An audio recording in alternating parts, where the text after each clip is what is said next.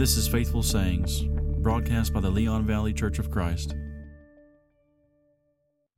Appreciate you listening today. We are almost at the end of our Proverbs series. Today we're going to be talking about wise leadership. So that's one of the topics that I decided to focus on in this series towards the end and I think leadership is is a good one. Proverbs covers so many different aspects of life from marriage to debt and money and relationships and child rearing, as we've been talking about over the last few weeks. And now I want to focus on leadership. Proverbs 8:15 says, "I wisdom dwell with prudence, and I find knowledge and discretion. By me kings reign and rulers decree justice." As we think about leadership and you know, when we hear that word leader or leadership, probably the first thing that pops into our minds are the most accessible examples of you know, civil leaders or governmental leaders that we hear about on the news or on the internet, you know, in our news feed or, or whatever the case may be. And it seems like for a while there, it was just, and even now to some extent, it's just one case of sexual misconduct or abuse or harassment, just one case after another. It's just breaking all the time on a daily basis. And, you know, the, the members of our cultural leadership is you know as well as you know government authorities it just seems like it, it's just this constant stream. And by and large the offenders are you know hollywood celebrities. They're you know culturally you know prominent uh, journalists even you know with the matt lauer thing. Politicians of course as i mentioned. So you know, these are all people with fame and money and power. And instead of using their influence and their wealth and their position for the good of others, they've opted to engage in different acts of immorality, sexual or otherwise, or some, or some sort of corruption and shady behavior. Uh, and that's that's not a new pattern, and all people are, are capable of doing those those kinds of evil things. And certainly, I'm not singling them out to pick on them for for any reason or, or to suggest that they're the only ones you know capable of of doing these kinds of things. But we're talking about leadership and we're talking about prominent figures and, and how to be a, a good leader. And i think in that in the course of that discussion you have to consider what a bad leader is and how the bible defines what a bad leader is. And we you know see that same pattern unfolding in our culture as as with all cultures over the course of, of time. You know they you know the aristocracy aristocracies of old and the the royal figures of old how many of them just reveled in their harems and they just abused their power and they just walked roughshod over people and you know got away with it by by and large. From, from a worldly perspective got got away with it. You know they were never held accountable in civil courts and or anything like this. So um all of that to say character matters and, you know, we know that from the Bible's perspective that in God's eyes, our character matters, integrity matters, honesty matters, uh, being being true to His principles, and you know this is the case for for all people. Uh, he wants all people to be people of integrity, people who are uh, striving to to do His will and and follow the pattern that He has set before us in in His Son. But it's especially true of those in positions of authority and leadership. And when we look into the Bible and we look into, at the New Covenant specifically, and the the the leadership roles that He has set aside or set up within the New Covenant, He has also placed special qualifications for those uh, leadership roles for for men uh, that whom he has designated to serve in those roles, he's he's listed special criterion for them, and so we can make the case and should make the case that you know character matters, integrity matters, and biblical values matter for all people, and we should be striving to live by those those values and, and the truth of God's word. But it's especially true for those in leadership. With authority comes great responsibility and we should learn to administer authority that's been entrusted to us in a wise and godly way whether we're talking about you know leadership from a parental perspective as we've you know again talked about over the last few, weeks um, or from a civil perspective, or uh, from you know in any other context, in the context of the church or the local church, and serving as an elder or something like this, we you, when we have authority delegated to us, we need to exercise that in a, in a wise and godly way, and we don't have to look very far in Scripture before we see the devastating consequences of bad leadership.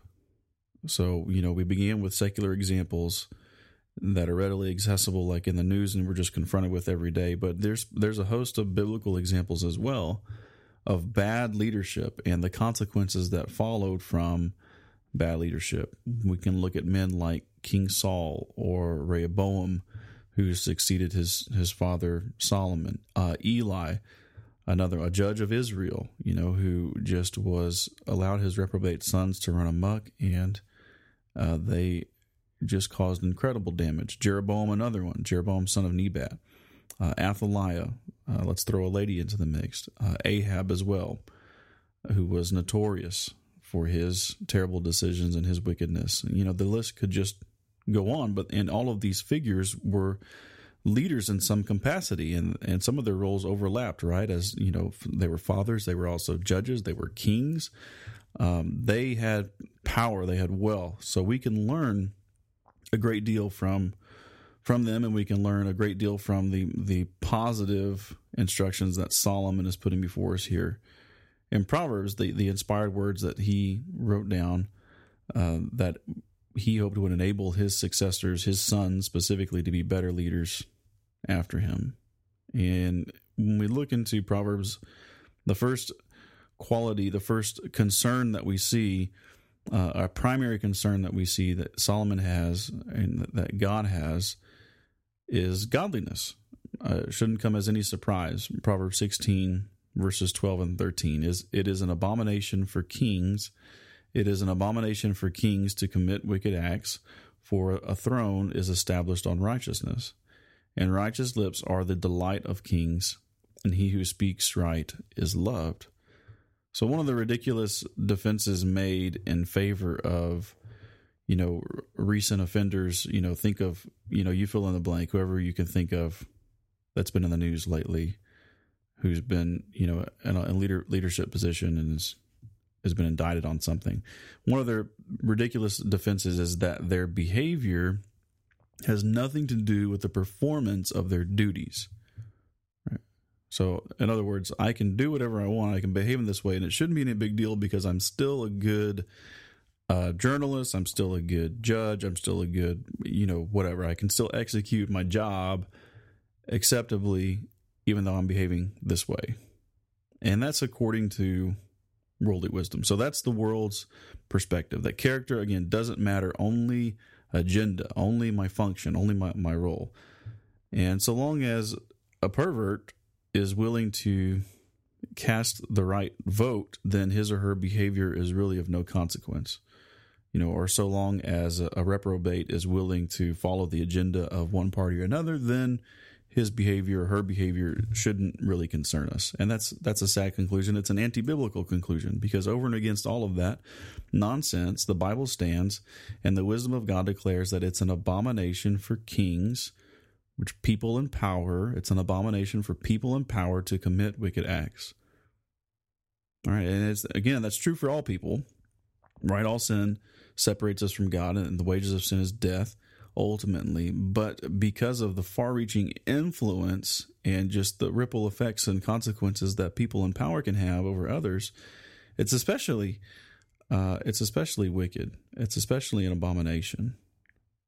And if a politician or teacher or boss is going to be an effective leader and is going to be a positive influence, is going to be a godly influence, then he or she must live righteously soberly godly in this present evil age titus 2.12 if a father wants his children to be righteous he must set a godly example. And most of the quali- qualifications for leadership in the church deal with moral character don't they? If you look at those passages in 1 timothy 3 uh, and titus chapter 1 most of those qualifications are going to deal with the, the character of that that man.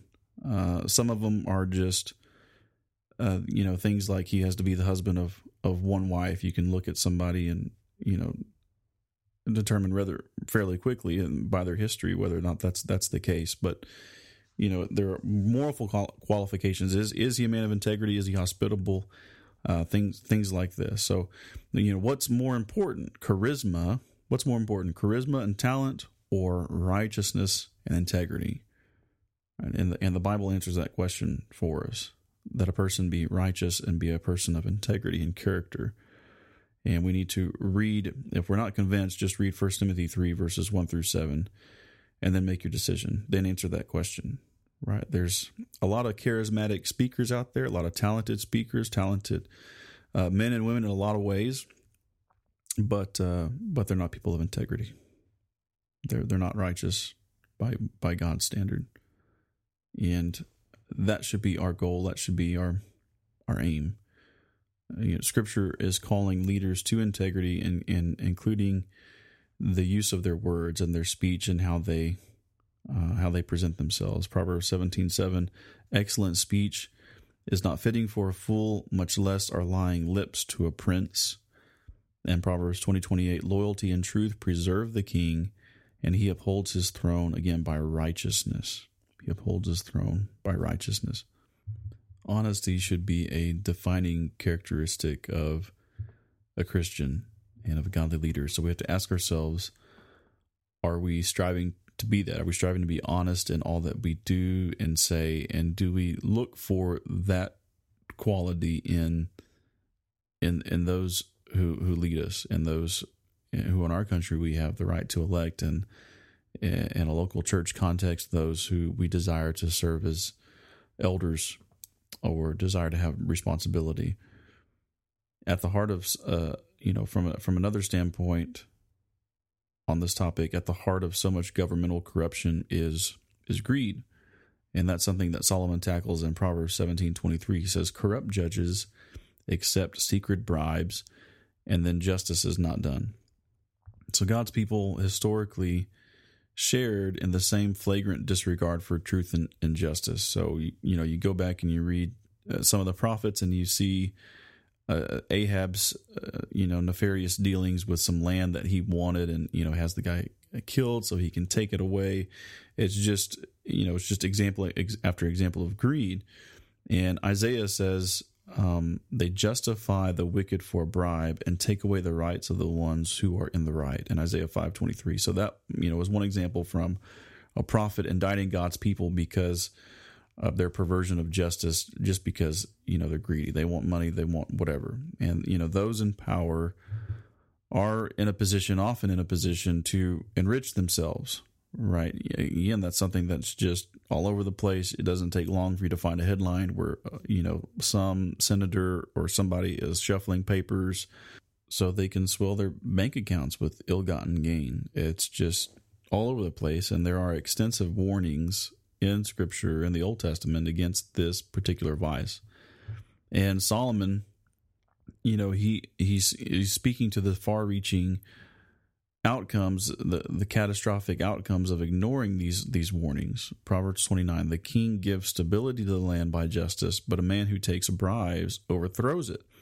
Proverbs 29 4 and so you know he's saying it you don't allow yourself to think that this is just harmless that you're just you know you're taking you're taking home a little bit more and in the end everybody's going to pay for it. One of the qualifications for a leader in the church in first timothy 3 is that he be free from the love of money.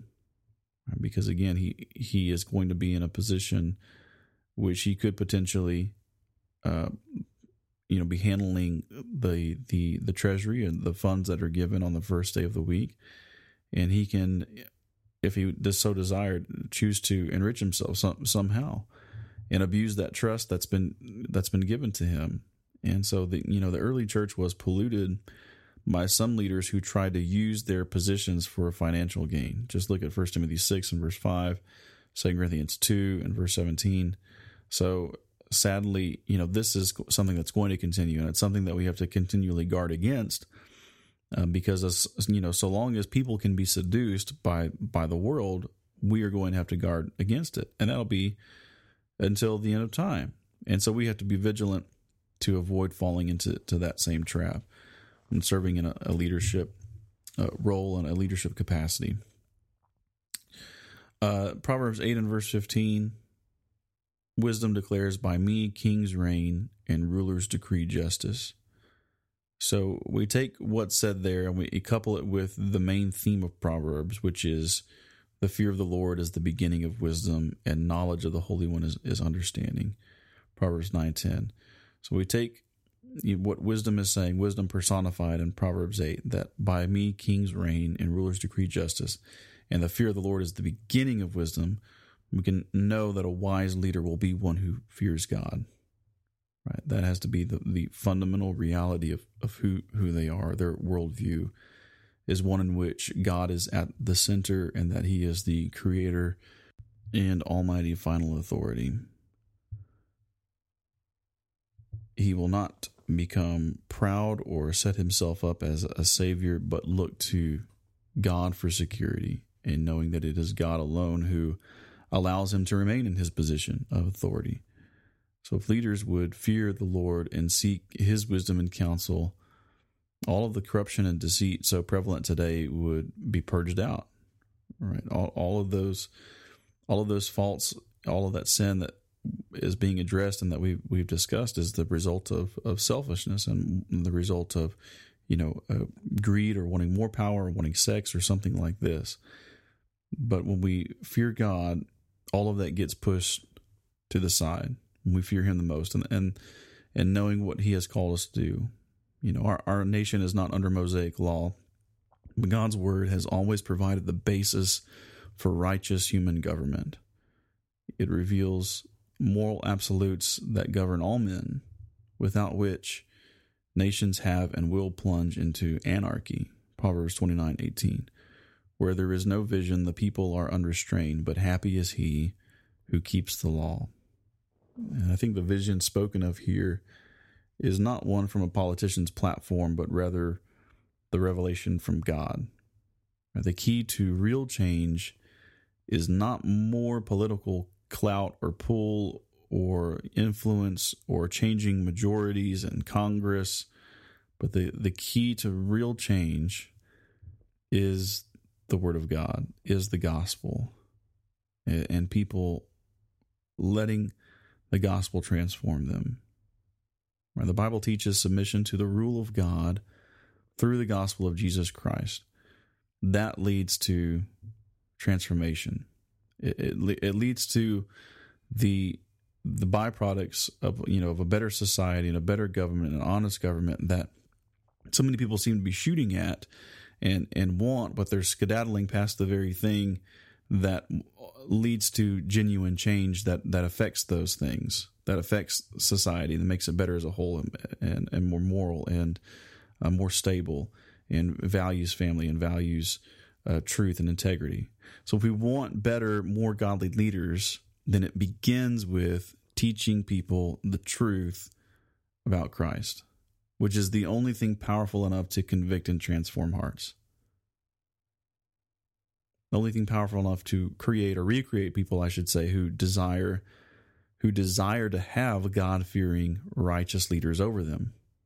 Right? Because if you don't have people who um, who are God fearing, they're not going to desire to have God fearing uh, people in power. Right? They're going to want folks uh, who have the same values as them, who meet their agenda. So whether we're talking about you know in the government, in the workplace, in the church, in in in the home, all must be taught the infallible, authoritative revelation of God. You know, many churches and, and denominations are ignoring God's revelation and governing themselves according to their whims, uh, their their think so's. And within the church, the elders are to be experts in God's word. They're they're to be able to teach Titus one and verse nine, and they're to be able to counsel others, and also to refute those who contradict.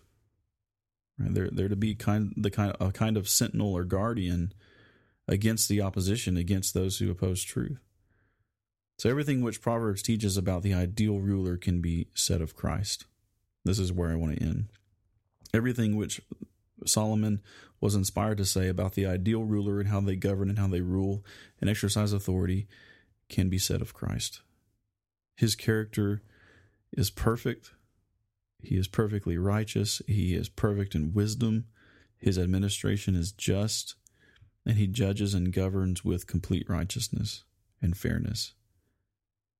And he's established a perfect and everlasting kingdom that will not be destroyed. Hebrews 12 28.